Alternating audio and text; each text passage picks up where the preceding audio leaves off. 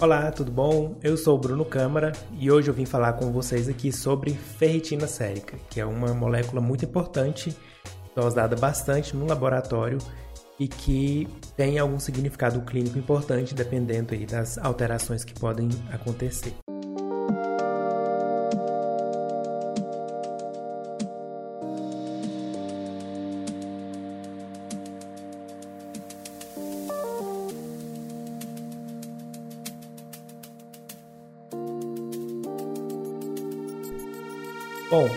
Então vamos começar pela estrutura da ferritina.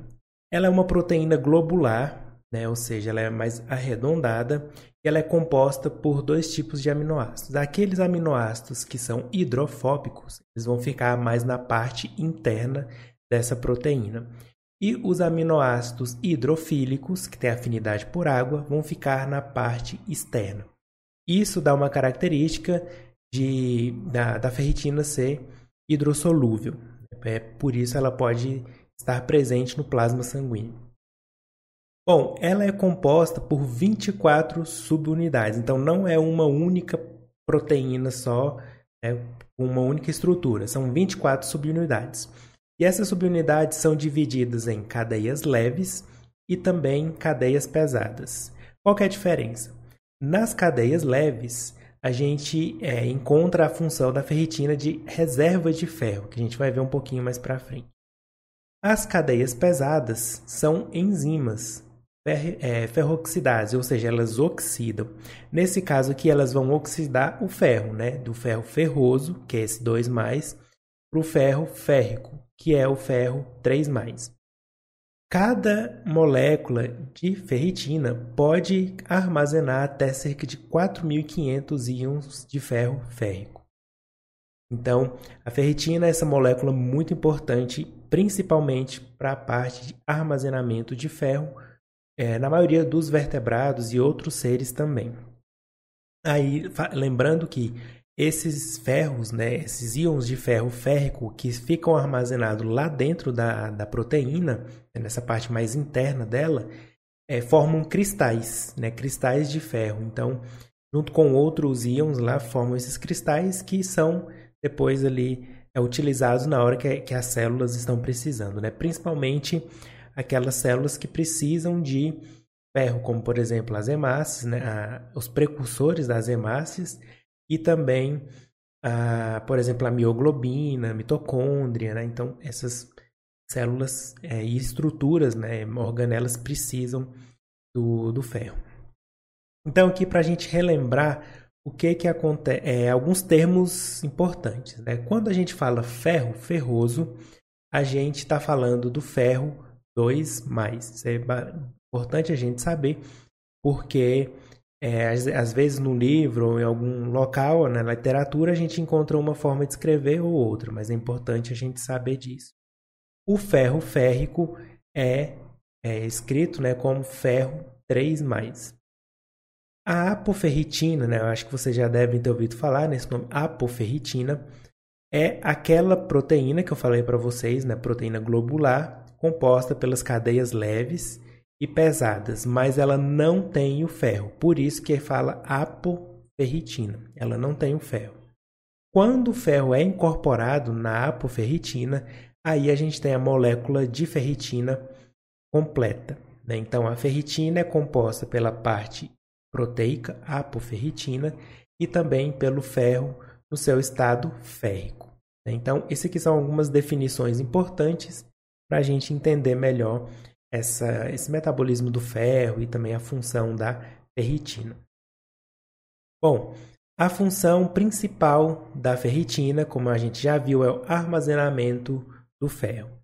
Né? Então, é, o, os níveis de ferritina né, no nosso organismo, eles é, mantêm o estoque de ferro corporal. Né? Então, isso é muito importante que, que acontece então? O ferro, o ferro ferroso né, não pode ficar livre no nosso organismo, né, circulando, porque ele livre é tóxico para o nosso organismo.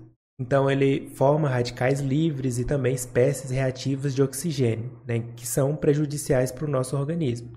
Então esse ferro ferroso ele tem que ser retirado o mais rápido possível ali da circulação e armazenado. Como que isso é feito? A ferritina, né, é, vai fazer a oxidação. Lembra que ela tem aquelas cadeias pesadas que são enzimas ferroxidase.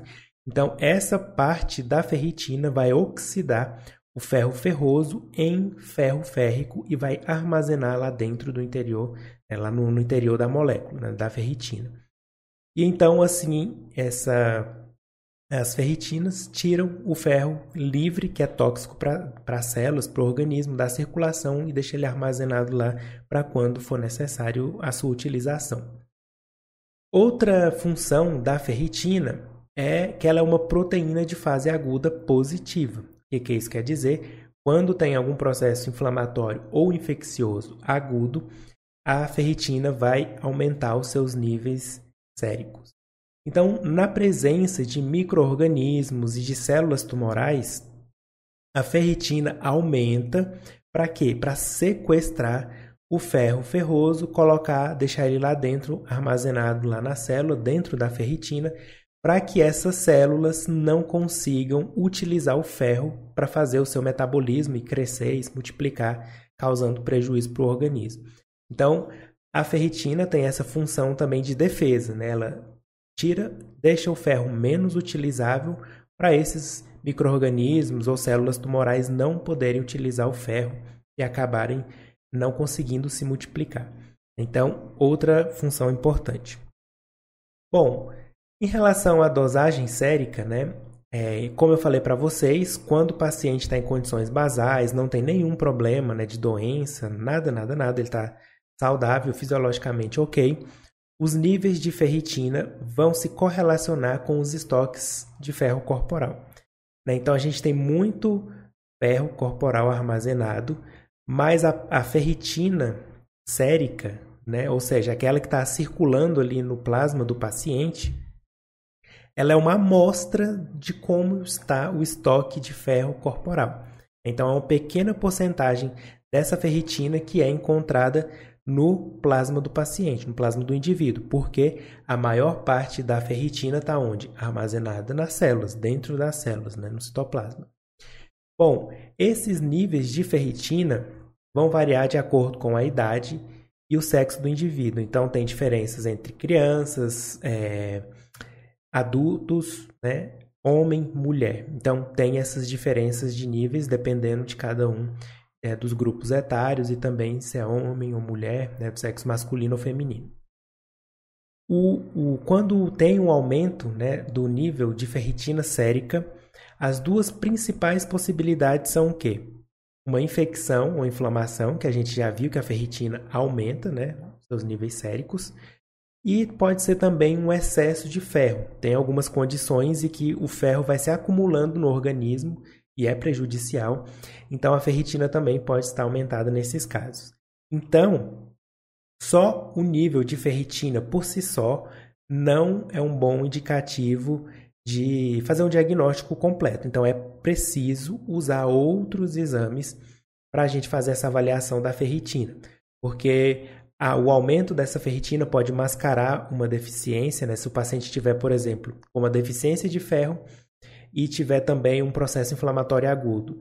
Então, né, vai ter uma confusão aí de, de dosagem de ferritina e a gente não pode interpretar isso, o, os valores de ferritina isoladamente. Então, é preciso correlacionar esses níveis de ferritina com os níveis de ferro sérico, de transferrina e também do índice de saturação de transferrina. Além de outros, outros marcadores, como por exemplo é, proteína C reativa, faz o hemograma. Então, existem vários outros exames necessários para ser analisado em conjunto com a ferritina sérica. Né? Nunca correlacione o nível de ferritina sérico isoladamente, a não ser que o paciente já tenha uma condição conhecida, como por exemplo é, já é sabido, o paciente já tem um diagnóstico de sobrecarga de ferro. Então, a gente já tem uma noção do que esperar dos exames.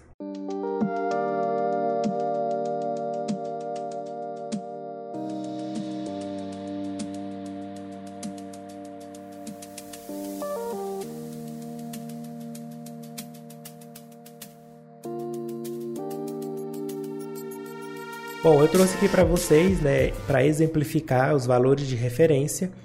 Eu peguei e busquei a fonte, né, o laboratório Hermes Pardini, e a metodologia que eles utilizam lá é a quimiluminescência. Por que, que eu coloquei isso aqui? Porque valor de referência é variável. Né? Então, vai depender do laboratório, da metodologia que é utilizada, se é ELISA, quimiluminescência, tubidimetria, imuno, é, imunonefilometria. Então, pode ter uma variação aí de acordo com o laboratório e a, a técnica, o kit, né? muitas variações. Então, você interpreta de acordo com a bula do reagente do kit que está sendo usado no seu laboratório. Para homem, então, esses níveis de ferritina ficam entre 22 e 280 nanogramas por ml. Então, tá vendo aqui que o nível de ferritina né, é baixo no, no plasma, né? é, é no, na casa de nanogramas. Né? Então, é, enquanto a gente tem, sei lá, a, a hemoglobina, que é em gramas por decilitro, que é nanogramas. Então, é uma escala muito menor que a gente consegue observar aí no sangue, porque a maior parte da ferritina está armazenada dentro das células né, distribuídas no, nos tecidos. Em mulher, a variação então aí, né, do valor fica entre 10 e 254 nanogramas por ml. Tem que ter uma atenção maior nas mulheres, porque pelo por as mulheres menstruarem e poder ter e também é, ter gestação, né, engravidar, pode ter algum problema, sim, de excesso de menstruação, ou uma menstruação mais intensa, né? E ao longo do tempo, isso pode levar a uma depressão dos níveis de ferro e a ferritina, consequentemente, também vai ser alterada. Né? Claro que também, é, por exemplo, parasitoses, é, sangramentos, tudo que le levar à diminuição dos níveis de ferro, comprometer o metabolismo do ferro pode trazer uma alteração para os níveis de ferritina. Bom, e para como que a gente interpreta esses níveis de ferritina sérica, né? Então, quando esse nível está diminuído no plasma, no soro, a gente fala que tem uma hipoferritinemia, ou seja, diminuição da ferritina no sangue. Qual é a principal causa dessa diminuição? A deficiência de ferro. Essa deficiência de ferro pode estar acompanhada ou não de anemia. Como assim, Bruno? Toda anemia de. toda deficiência de ferro não vai causar uma anemia? Não necessariamente. Vai depender de, é, da etapa em que o diagnóstico é feito. Né? Então, a gente pode encontrar um paciente com ferro diminuído ou a ferritina diminuída e ainda não estar com um quadro de anemia. Se não for feito o tratamento, consequentemente, mais para frente esse paciente vai desenvolver anemia. Mas como chega no laboratório pacientes em diversas etapas né, desse, dessa doença, dessa condição, então a gente não pode afirmar que paciente tem deficiência de ferro, consequentemente ele vai ter anemia. Mas tem uma associação bem forte entre, entre esses do, essas duas condições.